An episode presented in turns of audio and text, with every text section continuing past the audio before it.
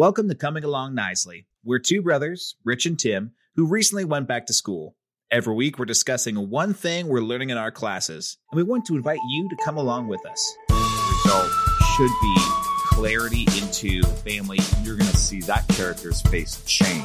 You're going to see them in a new way that you've never seen them before. Now that we can see this whole system in a new light, how do we want to change it? How do we want to recognize it? It's going to change the dynamic, and here's how. Teaching them these communication skills. So, what classes are you in? Your classes just started this week, right? No, we we're still in the same.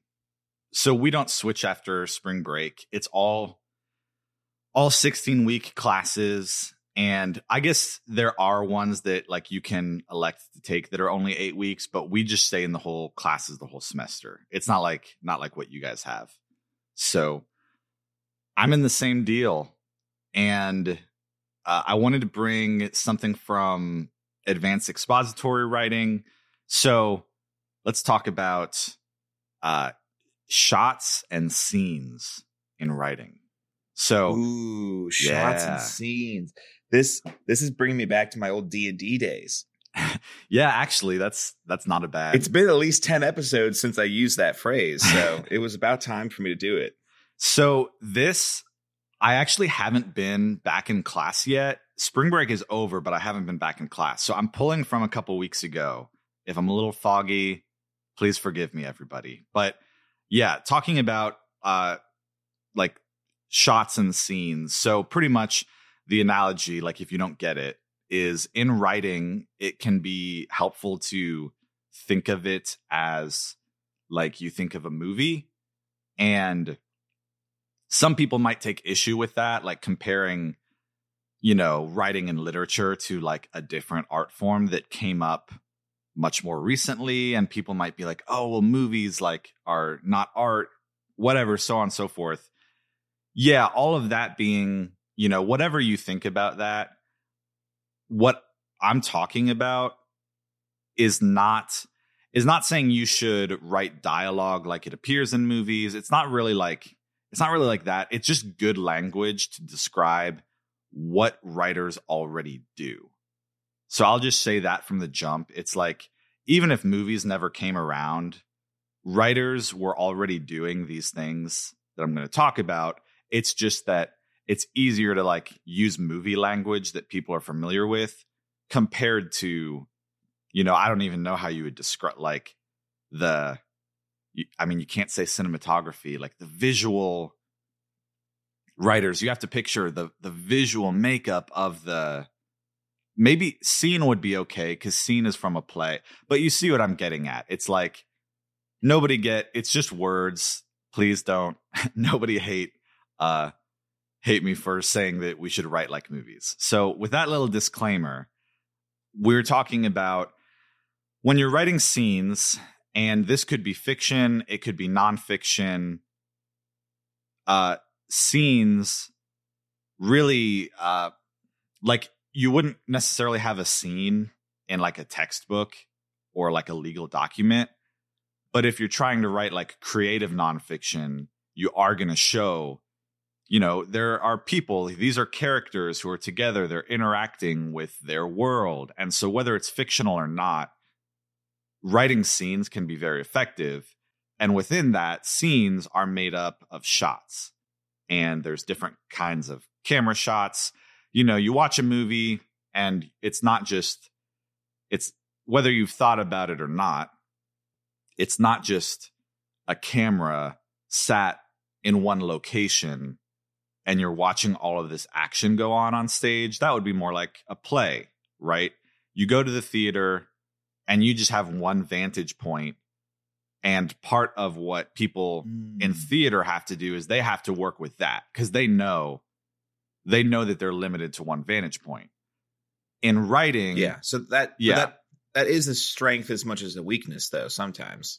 Right every different uh all of the humanities have different limitations and yeah their strengths their weaknesses. It you get into you pick what you want to do based on uh to some extent you know if you can can get along with the strengths and weaknesses of any form. And so, yeah, I mean, uh, in writing and in and in movies, whether you've thought about it or not, especially watching a movie, you know, there's different camera shots. You the scene might only take place in one room, but you might get you know 30 different camera angles. I don't know, I'm just making that number up. Uh, but what we went over in class is five uh five camera angles that you can write from that you can picture in your mind while you mm. write and this will help you write a better scene. So I'll give the names of these uh probably Rich the first one is like super obvious. But if any of them, if you want to like guess what it is before I before I jump into it, feel free. So five camera angles for writing. The first one would be the establishing shot. So you might people you mm-hmm. might be familiar with this depending on how much, you know, how much time you spend filming TikToks or watching TikToks about movie making. But the establishing shot, this one is like maybe the most predictable. Anytime you're watching a movie and a new scene begins, 95% of the time, I'd say it starts with an establish, establishing shot, which is where you see the environment. Is it like, wait, yeah. wait, wait, wait. I oh, guess, sorry. Guess. Is this like, um, now are all of these shots just different perspectives? Are they different point of views? Will like will some of them have the same point of view, but there's a different goal? So they all are, I don't know the right way to say this. They're, think of them as like zooming in and out. Like they're all different okay. widths. A and B, yes, they all have different, they all have different uh purposes why you would use them. Gotcha. So I almost imagine like establishing establishing shot is like very wide frame, uh, very environmental. That's where you're getting the detail of like place, weather, and maybe it's more third person than first person. Mm. Interesting. Yeah, I think so. Uh, yeah, I mean, that's a good question, first person versus third person. I think that's probably correct, and we'll we'll come back to that in a minute. But yeah, no, you're exactly right. So the establishing shot is like it's establishing the scene, so it's showing who's there, you know, maybe a little bit of what's going on. Like we've got our characters, they're in an office, and you see them like shuffling papers a little bit. Like you're not really seeing the action of the scene yet. But like you said, you're kind of just getting like, hey, here's what's going on. Here's here's setting it up. It's kind of like who, what, where, when, and why. Well, not why. It's who, what, where, and when, and why comes later. So yeah, establishing shot. If you sit down to watch a movie or a TV show, especially this one, you're just gonna like notice it everywhere if you don't already know what that is. It's like like I said, the beginning of of every scene pretty much has one. So, yeah, the next one, if you want to guess guess this guy, would be play along at home, listeners. Yeah, press pause, write down your answer, send them in. Uh, we can see who scores the best. So this one, I hate the name of it. I wish there was a better way to say it, but like middle distance shot, middle frame shot, so you can imagine, I won't say the purpose, but you can imagine what it is is like it's not super zoomed out. It's a you're you're pushing in a little bit more. That's the middle distance. So, yeah, what do you what do you think middle distance shot would be? Hmm. I'm imagining middle distance is I'm thinking it's like there's one character in shot uh, you're still getting a lot of the environment. Maybe it's their their interactions with the environment or their opinions of the environment, or it might be more of like a first person inner monologue before something happens or after something happens too, I guess. Yeah. Yeah, you have you have the answer in there. Uh, and you're also describing some of the other shots too, but I think you said the interactions of a character like with their surroundings. And yeah, that's Mhm. that's it. So like the definition uh that our professor gave was like relationships between characters and either their environment or with another character. So yeah, exactly. It's it's the interactions uh like in the in the office example, in the establishing shot, you're just like, "Oh, these are people in an office. This is an office setting." Whereas when you move to a middle distance shot, maybe it is uh you see the main character and it's not super close up, but he's kind of like in the front and then you see his boss uh you see his boss's office in the background and the boss is like standing in the door looking over him if if that makes any Mm. sense so it's Mm-hmm. it's showing like the relationship of this guy to his boss or maybe the relationship between the two characters you might kind of get that like there's some tension going on. At this point you're not going to get like the character's heart and soul. You're not supposed to know like exactly what they're but you just get the idea like oh this is like a cubicle. There's like the guy the cubicle mate next over is like really close and that probably gets annoying and like the boss is standing in the back. It shows exactly what you said the interactions. That's the middle distance. The number three we've got the close-up shot for those of you watching at home Mm. so, close up, what it is, is exactly what it sounds like. Middle distance was, you know, kind of medium, uh, medium field, if I'm using that term correctly. Uh, and then a close up is exactly what it sounds like. It's a close up. So, take a take a swing at that one. What's a close up all about? I'm I'm gonna guess close up is like either intense emotion or inner monologue or no, I'm gonna stick with those two. Intense emotion and inner monologue. Yeah, you're really you're really good at this. Uh, much better than all of us in I'm the class you, dude, it's D and D. No, you're you're right. Uh no, let me let me put a little pause in the the little game we're playing here to say that uh I've been I've been in my gamer era lately. So this happens about like once every 3 years. It just hits me so unexpectedly at where I'll get like really into video games.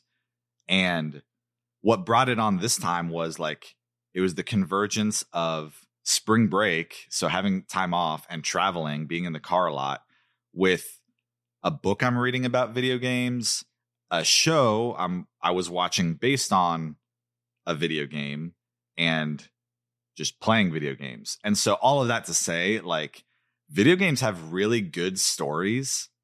And I know that D and D isn't a video game, but they reference that in the book too. They're referencing like world building and character building and D&D and it's like man, I feel like I've been uh left out of this world a little bit.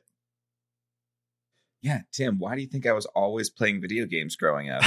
Come on, for the story. because they're artistic. yeah, I will say, just to see the pacing and how it unfolds. If you haven't, you should play the campaign of the first Halo game. Ooh, interesting. One of the best. I never did. Well, there's just there's. I mean, you know the plots though, right? You know the enemies that are in that game. I would say I know yeah, like who are the good guys and who are the bad guys. That's that's kind of it. Okay. There's just this um let, let me see if I can use some of the language. You know what? Keep going and then I'll explain the scene I'm talking about Ooh, tr- trying to use the language from your class. Perfect. So close up, you nailed it. Uh, it's to show emotions and personality. So in this in this example, you know, a close up would be you get the character in the office, you get his face. Side note, like I keep referencing The Office, and at this point, I might as well have I should have just talked about the show The Office, but we're we're too we're too deep in. So in my imaginary example, yeah, you zoom in on the character's face, and if he is if he's upset, you're to see that. If he's bored out of his mind, you're going to see that. Those are emotions, personality.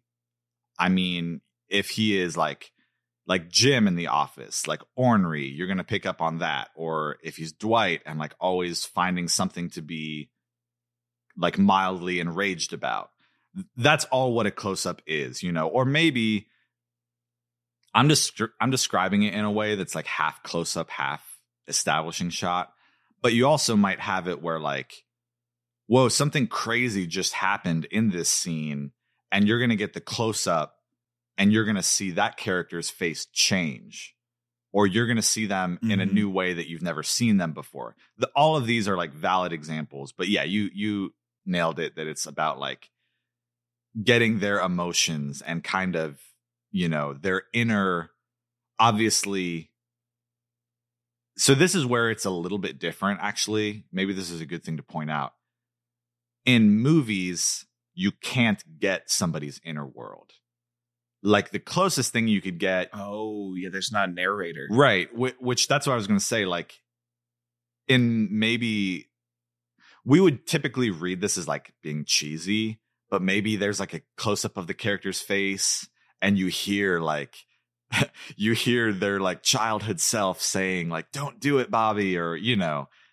In a movie we uh, we think that's all very weird but in writing this is what we were saying about like every form is a little different. In writing you can get a close up and you can you can hear somebody's inner thoughts and what they're thinking about. So yeah kind of interesting. That is the third shot. We had establishing, middle, close up. The fourth, this is another one that the name is just like not elegant, but the fourth shot is the super close up or the very close up. Oh. so I don't even have to describe what that looks like, but you can go ahead and take a take a shot at what is a super close up? Um I'm gonna guess a super close up. I, am trying to think of one. I don't think I, you're I gonna. know why my mind, my mind for the super close up is imagining, um, you know those those scenes in SpongeBob where they'd like hyper detail a character and they always look really gross. yeah, yeah. That that's what I'm picturing. So I'm gonna go with that and say that the super close up is to either show super the super close up is to show like some sort of uncanny nature of a person. Like a like a certain amount of pain or a certain amount of hurt or super amount of joy that's like over the top. Okay so that is not really it. Incorrect. I'm sorry. Dang it. At least in the in the context of what we're talking about because like actually as you say that that is a thing that people do but in the in the list of 5 that we'll stick to that my professor gave a super close up is different because obviously as you can tell it is like going in super close on the subject of the shot what's different is that it's more well, for one thing, it might be focused on like an inanimate object. Or if it is focused on a person, it might be focused on like just certain parts of them as opposed to so what a what a super close up would be about is about establishing like symbols symbolism hmm although let me let me check checks notes real quick. Because I feel like if it's about establishing symbols, um, does that mean like you're always super closing up on the same symbol? Or not necessarily. So, like the example I'm thinking of right now, I mentioned, so I was watching The Last of Us which is like the HBO adaptation of the video game. Did you you played that video game, right? It was one of those games where it's really long and I lost my attention. Oh, really? I- don't know why. I play a lot of sandbox games where there's not a story and I make my own story. And I play a game that has this beautiful, dramatic story and get to certain points and go, I'm bored. Yeah. And then go play something else. I might have ADD. Who knows? That yeah, no, I get that because like when I do play video games, I'm playing like Bloons Tower Defense 3. I'm not playing like yeah. Yep. these, you know, uh epic games. But okay, so in The Last of Us, spoilers everybody in like the next 60 seconds or so. Uh the character he has he has this watch that his daughter gave him for his birthday before, you know, right before spoiler, she died. And there's at least one scene later in the show where the main character he's having this discussion with this other girl who he's like protecting and obviously like in the show you're getting like oh this is like a father figure type thing but in this one scene they have one particular conversation and things get real and it like slowly zooms in on his watch which was a gift from his Mm. daughter. And so the symbolism is like you know his he wears this his daughter gave it to him as a gift and now this girl is giving him something in the form of i don't know like fulfilling that role in his life whatever it is. But that's the point is like super close up is going to be on a symbol. And i checked my notes earlier. I did write something down about showing like key emotions and key dilemmas. So it it could be possible that that that would be a person's facial expression but i don't know. I think it's maybe it's maybe it's like going it's zooming in on certain emotions that for the point of the story are symbols you know right like a character hasn't felt a certain emotion now they're feeling it so you're zooming in again Yeah, I don't think it could be just you're getting this person's this person's emotion and their expression just like every other close-up shot. It would have to be more like what you're saying where it's like this is a key somehow this is like a key symbol. Or maybe it could be, you know, sometimes you see it where where one scene ends and it's like lined up on a character's eyes and then the next scene Mm. begins and it's lined up on a different you know their grandmother's eyes. Like that could be an example you know? So it could it could definitely be a person. And then the fifth shot would be the aerial view which again that's another one i probably don't really have to describe what an aerial view looks like but what is it? What do you think? Aerial view? I feel like it's showing action you know? I'm feeling like it's like an action shot. Like you're following someone as they are chasing someone down a street or you're following someone as they are racing through their house. It's it's all about action. Interesting. Uh it definitely could be. It definitely could be showing action. I don't think that matches the definition here. But it's like not it's not mutually exclusive. So within this framework, an aerial view would be showing objectivity, like zooming out. Okay, we've been in this scene. We're following what this character thinks about things but what's what's the bigger picture? What's going on? Like let's kind of forget about this character for a minute. And so yeah if there is like a battle going on you know if you picture like a, a marvel movie an action movie whatever you can very much picture that there are like close-ups where you want the hero to win and it's like showing them swinging their sword and you know tens like dozens of people are dying but you don't even care because like you don't care about them the shot is framed up on the hero that sort of thing versus yeah what you were saying is like okay now the scene ends and you zoom out and the hero won but everybody's just dead on the ground. And so you mm. you have a mm. little bit of like, ooh, what what do I think about this? So yeah, actually, I don't think you're far off in saying that it's showing action, but it's this one is like so the the establishing shot at the beginning was like, hey, here's where we're at. And then oh. an aerial shot can come at the end and be like, well, here's here's where we're at.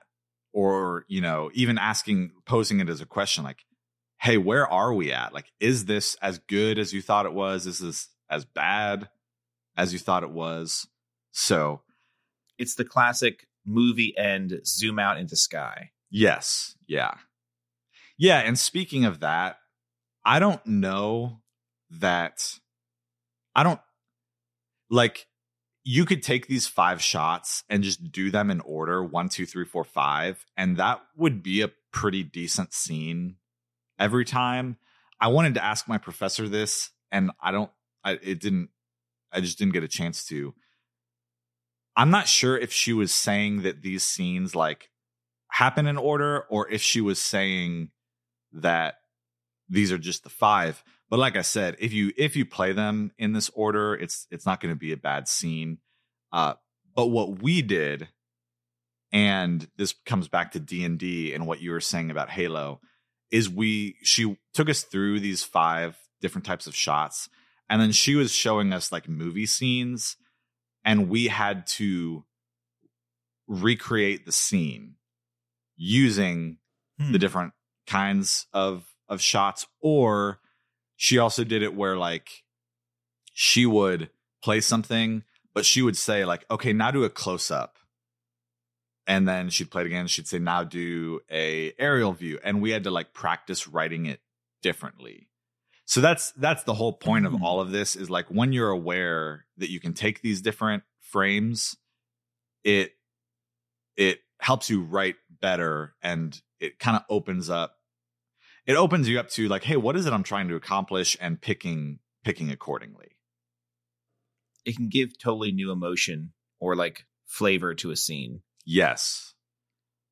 Wow. Yeah i huh. That's really cool. in the uh in the practice, I realized because I like last semester started on this novel idea for a class, and what I realized is I I do almost exclusively medium middle shots where you're showing the relationship between between the characters and between their environment and i i even consciously thought like i'm kind of writing like a painting like you're seeing hmm. you're seeing it, you see the scene like with your eyes, but like I didn't know how to make it better and make it more where you get the emotion, you get the sense of action. And so writing this, I was like, oh well, well, duh, that's what I was doing wrong. And yeah, so that's that. Halo. You're going to talk about Halo. Oh, oh yeah. Um, so here's the interesting thing I was thinking of, literally in the last like 15 seconds. Halo is a first person shooter. So much of the game takes place from that perspective, um, which makes it difficult to try to explain this scene. Um, but I'll do what I I'll do what I can do. So, um, establishing shot Whereas most of the Halo levels up to this point have been very bright, very green. Uh, you'll have like purples thrown in there as well. This one, it takes place at night. Um, and you're kind of coming in squads coming in on a drop pod. You're here to find like the Covenant or the aliens. And after landing on the ground, there's not a lot there. You get this very, I guess it would kind of be aerial shot, mm-hmm. would be the perspective as you're going through. There are some, but they, you see a lot of their equipment, but they're not there. And the few that you do see as you approach are like running away. Like they are running towards you away from something, which might be maybe a middle shot um, yeah, see these guys run away. Anyway, you you find so there's a second establishing shot, maybe even mixed with another aerial, where you find this compound and there are dead aliens there and there's a couple humans there who were sent there before you but they are either dead and the ones who are there are like going insane and there's music buildup that's just this unsettling it's like an orchestra of chalkboards Mm. it is so uncomfortable um and it just creates this really cool i think that would be like the super close up that you would maybe get because you're like seeing these like these signs that something's not right um and then the rest of the level introduces the flood which is this really unsettling new enemy type it's uh it's beautiful Yeah. Yeah. I remember you guys, like, I would, I kind of have this memory that you and your friends would like replay the last level a bunch. Does that, does that ring a oh, bell? oh yeah we'd play the last that was halo 3 Oh, we'd okay. play the last level of halo 3 a lot yeah. I, I remember that. I never, I was, I'm the same way with stories in video games. Like, I don't think I ever played it, but I'm at least intrigued now that maybe I'm like, maybe I should go play Halo or The Last of Us. But yeah, I mean, like you're saying, uh, these are the kinds of things that if you know what they are, then you can, you'll start to see it everywhere. And also, like, these five like any anytime you make a list of anything it's like oh well maybe there's actually like 6 or 10 or like 18 you know this is this is an introductory idea but i do think it's it's unexhausted yeah, exactly it's like a good for me at least it was helpful so uh that's what Well, and that was the thing too about D and D, and I I think I stole this from a friend of mine. Um, I would start, I would start explaining what type of scene it is. mm, I didn't have all of these, but it's like, hey, we're gonna close like the camera closes like closes in, or the camera zooms in on this character's face, or like, hey, we get an establishing shot of these buildings, like as a way of just framing everyone's imagination. right I didn't want, and it felt it worked really well for me because if someone was like explaining something, my brain would either like as a player, I'd either like hyper focus on whatever skills I have on my paper, or I'd be trying to problem solve. But when the storyteller was like, "No, hey, establishing shot this camera zooms in on item." Like it's like, oh hey, this item isn't just in this room as a set piece this is like an important thing. I'm going to zoom in on it. It was really useful. yeah yeah and you need everybody also to be on the same page in something like d&d where it's happening in your imagination you can't have one person thinking you know you're in the desert and one person thinking you're like underwater like bad example but yeah everybody has to be everybody needs the context so it is Yeah. it is Yes. very interesting to think about gosh i just said interesting but i was trying to transition so maybe here it is transition That's time it's natural. it's natural. what have you been learning about Um, okay, so yeah, so um, I'm in family therapy and statistics. So statistics is a lot of like, oh my gosh, yeah it's statistics and it's important stuff. I mean, that's obviously how the helping professions can communicate research to each other. Um, but it is not a fun online class. Um, it's not a fun online class. It's not a fun online class to have an ad like an adjunct professor in. Ooh. Not fun. So I'm going to talk about family therapy.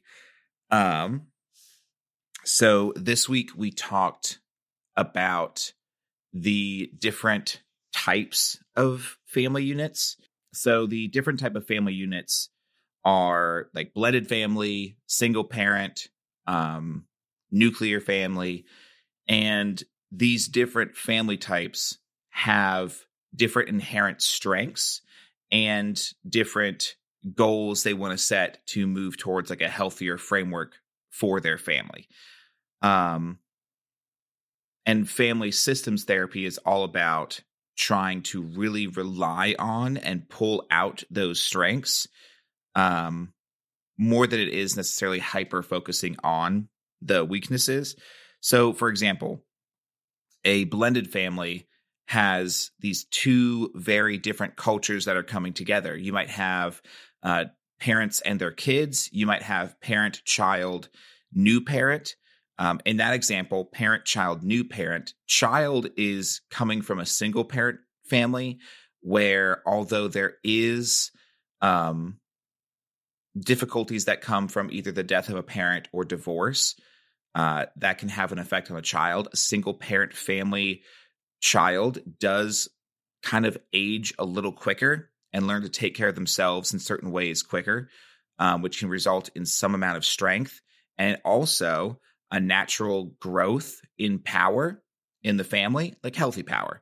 So when you add a new parent into that mix, that child that there's the, the opportunity for that child to feel like their power is being taken away, which it is, um, and resentment to grow there. Uh, so that's something you have to be careful of. For example, now I had mentioned how family systems therapy focuses on the strengths and the weaknesses of these different family units. Um, and family systems therapy is mainly about highlighting the strengths inherent to a certain family type. For example, I mentioned how kids in single family homes tend to mature and quote unquote grow up a little faster. That's an inherent strength. So focusing on that is good. Um, and kind of like being able to have that family unit call that out, rely on that strength. I think single parent families are a little bit more democratic, which is good. Um, good for single parent families. Um, but it's highlighting these strengths, making them known, but also focusing on establishing and communicating with these families the hindrances that naturally just crop up in a family unit and teaching them skills to be able to work through those things in a healthy manner. Um yeah. Go ahead. Do you have you have questions? I I took well, not a question.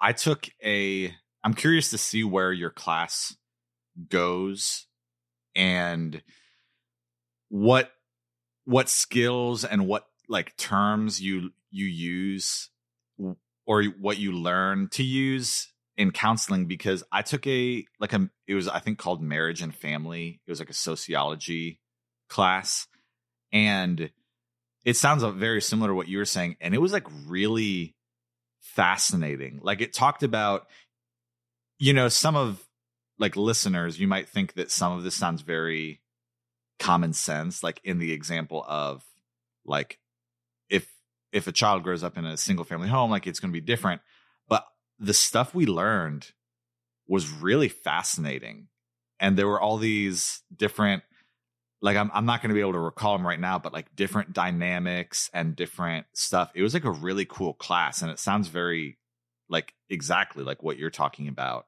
i mean i'm sure yours is at a higher level well maybe um i think this is still kind of the intro because i'm not technically getting my degree in like child and family therapy. Mm-hmm. Um, so this is just, or I'm sorry, marriage and family therapy. This is just like an intro to that class, but I also really am enjoying the material. And when working with kids, I feel like if if working with like kids or adolescents is something that I do want to do, I feel like I need uh, maybe to get a dual degree in this or something like that because um there is such I mean the the heart of family systems therapy is like so different than the other types of therapy. Mm. Most other branches of therapy are focused on the individual and how hey, if you fix the individual, you fix like you fix it. You fix everything. You fix the individual, and that's fine. Don't worry about the environment. I think the ones that are very focused on environment are family systems, uh, feminist therapy, and multicultural family or multicultural um, therapy. Those are the ones that really pull in the impact of the environment, which, like, I personally kind of lean towards a lot. I think a lot of people are heavily influenced by their environment and i think that's especially true when we look at families like for instance if you're if you're working with a a preteen or a child like we watched a kind of a video documentary of someone doing therapy with a family and they had brought up this point that the a child kind of has this huge emotional imprint on a family um, for good or for bad. They can kind of set the tone for a family and can create distress. Um, what was it? Okay, I think I've got the wording of it now. I had to recall it. A child's distress can cause great distress in their environment, and a child's family creates the environment. Mm. So, like a distressful environment creates distress in the child, which distresses the environment, and it creates this negative feedback loop Yeah. that just continues to spiral down and down and down and down. Um, that's why family systems therapy says we need to focus, yes, on the individual, but also on the environment. So the more people we can get in the room for counseling, the better. The video we had watched, the guy had actually said that they do not they do not do therapy with children unless there is at least one parent in that room with them. Um because like that's just how important the whole idea of systems is for them. Um so I don't know. I thought that was Go ahead. Well yeah no to bring in some of the the language from earlier like inner world uh, what what you would traditionally think of as counseling just an individual you're kind of getting into their thoughts and feelings and kind of trying to like fix them from the inside out sorry i'm probably giving like vulgar like you're probably squirming no. hearing this, you and all all the counselor listeners. Whereas, yeah, what you're talking about with like a family system, a lot of the stuff we learned about was uh it was talking about like when when certain things are said and done, this is the impact it has. So so when a when a couple has their first child, this is the impact it like predictably has on a couple. Mhm. Or another like with marriage and divorce, it was talking about like the first person who brings up the word divorce here's what it's going to complete it's going to change the dynamic and here's how. And it's one of those things where like where you're going through it you're just you feel like emotional and you feel like nobody like you know nobody understands whereas it's almost like it's almost like a pattern like hey when this person says this here's how it might play out and so all of that to say i imagine in like a family systems therapy type thing there's probably a good bit of the counselor just saying hey when you said this or when you do this you might not even realize like the impact that's having on the family unit as a whole Yes. so I think it would just be very like it's a very it's a completely different approach. It seems like No, yeah. Like because it's it's kind of like couples therapy for families. hmm So a lot of a lot of what therapy looks like is you're sitting down with multiple people and you're teaching them these communication skills or you're reflecting back. You know, therapy a big part of it is reflections, like reflecting content, reflecting meaning. Hey, I I heard you say this. This is like it's kind of mirroring that back to them and trying to take it a little bit deeper. But you're seeing the whole family unit, so you might be saying like, "Hey, Jimmy, when you said that, I noticed that your brother and your mom both like recoiled back a little bit. And then you just let them process that. Like you're kind of making them aware to things. Mhm. It's probably a lot of like psychoeducation too. Like commu- like I said, communication skills, helping them establish those roles in the family. Um so it's it's way more, I think, hands on. I think something you touched on too was how individual therapy is almost working with the client and their reactions to things. Like CBT. How many times a day are you feeling like distressed or angry or depressed? How what's your reactions to these different things and how can we reframe your reactions to these things? Which is I'm not saying that's bad. That's like good.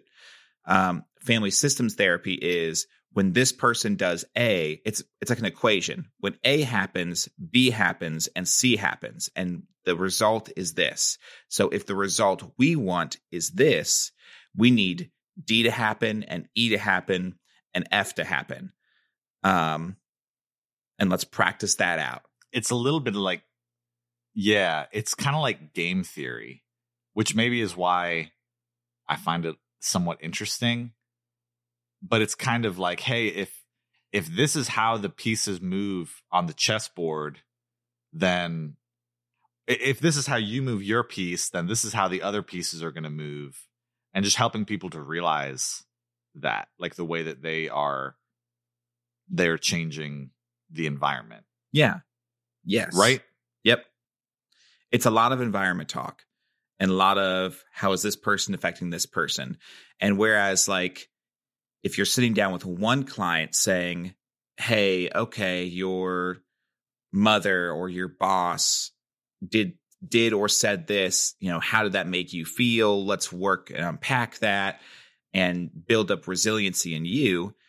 You know, family systems therapy is like, hey, when grandma said this, mom felt this way. And mom, you then had this reaction when you went home with the kids. So, like, now that we can kind of see this whole system in a new light, how do we want to change it or how do we want to recognize it? Because a lot of the stuff is just autopilot, you know? Because you have so many different individuals with their own emotions and feelings and thoughts and concerns, you know, you, these family systems sometimes just haphazardly create themselves in unhealthy ways. You know, you might have I think I saw that one study said that like most families lean towards, you know, being resilient. It's not that like most families lean towards being unhealthy, but sometimes there are these unhealthy systems or these emergencies that happen that create these unhealthy systems. And without like intentionality to see them, they can just spiral, like create those negative feedback loops, like with the child in the environment that get worse and worse and worse and worse. Yeah. Yeah, it's like if anybody thinks this is kind of like petty or that it's too much in the weeds of like, well, this person said this, but that person said that. I think the heart of it is more like, hey, you you want this, but when you say that, it directly works against the thing you say you want. Mm-hmm. So it's not about like, you know, just telling people how to live or talk or like how to run their family. It's it's recognizing the things that we do that like aren't aligned with what it is that you you say you want. Yes. And some of that like pettiness, I'm not sure. I'm not sure. I think some of that pettiness might even exist in family systems therapy because like you need to kind of point out where things are going wrong. So there might be a point in family systems therapy where there is kind of like a little bit of blame game. Um but you need to kind of rodeo back that together. It can't just be always blame game, but you need to get the whole picture of how the web of the family you know, if it's like, well, you know, I would be more happy when I come home if Jimmy would do their homework. And Jimmy's like, well, I would do my homework if someone would help me. But this person never helps me. And this person's like, well, I would help you if I didn't have to do everything because this person's not. So there might be this blame game. But I think the result should be clarity into what the family is doing. So there's a lot of information there. Like, person's coming home late from work. Jimmy needs help with homework. This person feels like they're the only person in the family doing anything.